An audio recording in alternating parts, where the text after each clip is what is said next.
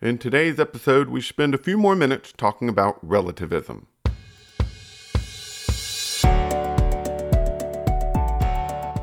In our churches, we love to use big words. We obfuscate our pedagogy through superfluous grandiloquence, manifesting hubris instead of demureness. See what I mean? Inconceivable. While I might have a speech impediment, I certainly do not want to have a preach impediment. These get in the way of God's message reaching our hearts and minds. Let's dig through those big words and learn something incredible. Thank you for listening to Preach Impediments, made possible by Eden Hollow. Check out what's being written and made available by going to EdenHollow.com. Today I want to begin by reading a few verses from John 18. We'll start in verse 33. So Pilate entered his headquarters again and called Jesus and said to him, Are you the king of the Jews? Jesus answered, Do you say this of your own accord, or did others say it to you about me? Pilate answered, Am I a Jew? Your own nation and chief priest have delivered you over to me. What have you done? Jesus answered, My kingdom is not of this world. If my kingdom were of this world, my servant would have been fighting that I might not be delivered over to the Jews. But my kingdom is not from this world. Then Pilate said to him, So you are a king? Jesus answered, You say that I am a king. For this purpose I was born, and for this purpose I have come into the world, to bear witness to the truth. Everyone who is of the truth listens to my voice. Pilate said to him, What is truth? That very famous question that Pilate asked there at the end is still being asked today. And I find as I talk to people in the world that it's being asked by people who actually share much in common with Pilate. Those who want to justify themselves, make themselves feel better about the choices they've made or about the life that they live. Others who just don't have answers. And so instead of doing the hard work of finding answers, they just ask what is truth. There are others who don't want to find answers. They're not even looking for answers. And when they are faced with truth, when truth is dropped into their life in some way, their response is just to reject that truth exists at all. And then there's this cultural movement that we call postmodernism that basically argues that there is no objective truth. And so those who are more committed to culture than they are to God, they tend to ask what is truth. We oftentimes struggle with trying to come to terms with the idea that there are things that are right whether we like them or not. Because the truth is, we like to define our own truth based on the way we feel, based on the way we think, or based on some other personal standard instead of an objective standard. And this is a struggle that has existed from the very beginning. And it's the same battle that the apostles fought even in the first century. Where I preach, we are currently going through the book of Colossians. And there's a couple of verses there in Colossians chapter 2 that give us little glimpses of the truths, and I say that with quotations around it, that the average everyday Joe had given themselves over to in Colossae and in the ancient world. One of them's found in Colossians chapter 2 verse 8. There it says, Be careful that no one takes you captive through philosophy and empty deceit based on human tradition, based on the elements of the world rather than Christ. You see, there we are told that there are some who were giving themselves over to the world's idea of truth instead of to Christ's idea of truth. They had bought into society's philosophies. And that is a problem we still face even in the church today. One of those philosophies that, uh, that have come into the church is this idea that you are enough. You see it on bumper stickers, You see it on t shirts. People love this idea that you are enough. But part of the whole premise of the gospel is that you are not enough. God is enough. Jesus is enough. You are not. You are not what God intends for you to be on your own merit or by your own power. And so this philosophy that you are enough, that that feel good idea just isn't an idea we should feel good about. Others will argue that God wants me to be happy. And while there is some truth in that, that is not God's main goal for us. God's goal is for us to be holy and that holiness will lead to happiness. There are those who will argue that God won't give you more than you can handle. Again, not a true statement. God is the master at giving you more than you can handle because he knows when there's more than you can handle, you will turn to the one who can handle it, him. He wants you to despair even unto death as Paul says in 2 Corinthians chapter 1 about himself. We'll argue that they're in a better place.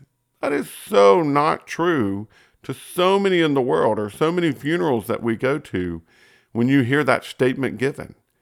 You know, we don't honestly know not only what exactly happens after we die, but on top of that, when we say that kind of statement about somebody who has not given themselves to the Lord, well, then we are arguing against what the Bible teaches as truth.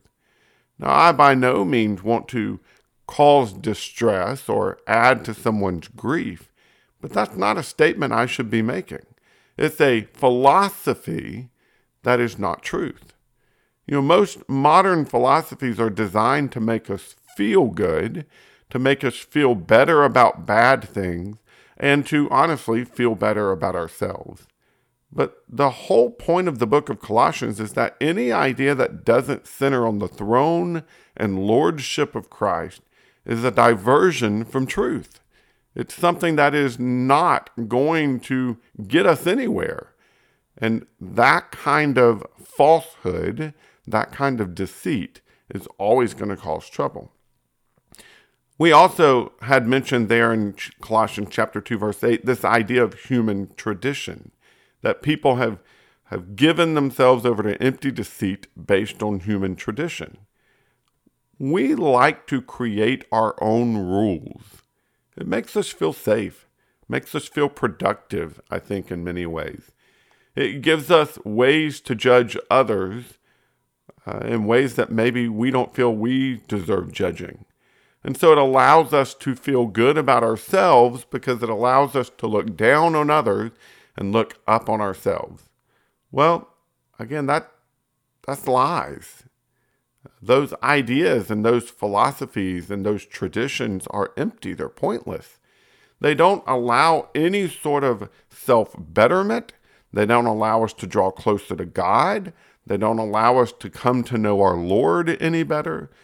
And so all they do is they allow us to create some sort of false standard by which we can live and judge our lives, but by which, honestly, they don't help us at all.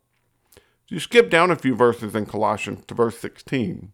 It says, Therefore, don't let anyone judge you in regards to food or drink, or in the matter of, of a festival, or a new moon, or a Sabbath day here we have added this idea of religious tradition.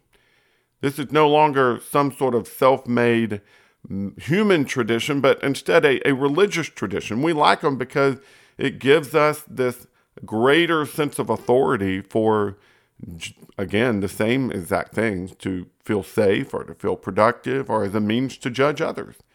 We can use our religion sort of as a, a sledgehammer against the world around us. And so we can create all of these rules and guidelines uh, regarding how we worship, how we study, how we pray, how we interact with other Christians, our responsibilities to the world.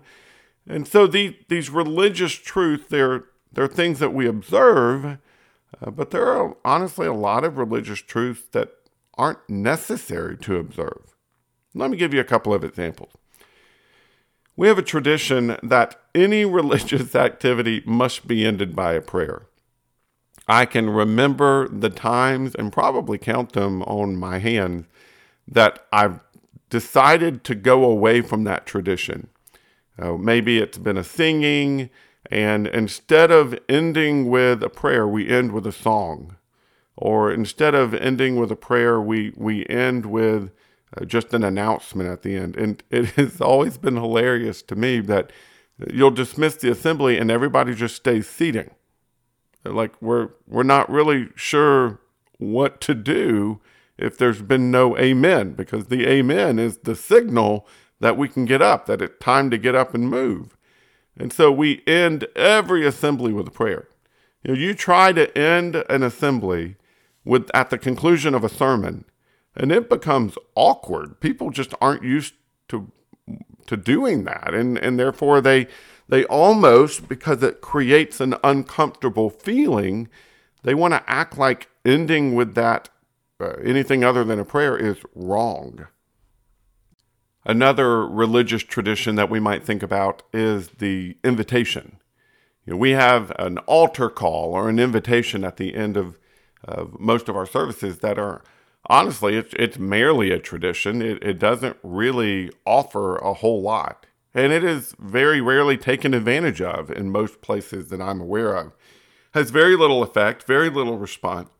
Yet it is uh, offensive to some people if you do away with that. Let's say on a Wednesday night, instead of everybody coming back together and ending with a song and a and a prayer and a short little invitation where people are invited to come forward, uh, instead of doing that, what if we decided to just end with class? Well, I've seen congregations do that, and it's always a battle because there are some who are so tied to the tradition of the invitation that they get angry and frustrated whenever that invitation isn't offered at the end of a service. Well, it, do we really think people are only going to come to the gospel if an invitation is offered to them? Now, again, I, I have no problem with the tradition. It is a perfectly good thing to do to give people the opportunity to come forward and be baptized into Christ or to ask for the prayers of the saints so that the effective prayer of a righteous man can accomplish much. But it is merely a tradition. And there are a lot of traditions we do as people of God that aren't necessarily demanded. They are not right versus wrong. They are just something that gets done something that is maybe a good thing to do, but it is not a necessary thing to do. They are not truths, even though they are traditions. And so we need to be careful about equating these traditions or these practices as if they are things that have to be done. Verse 18 of Colossians 2 says, Let no one condemn you by delighting in ascetic practices and the worship of angels, claiming access to a visionary realm. Well, the ascetic practice was this idea of denying the flesh.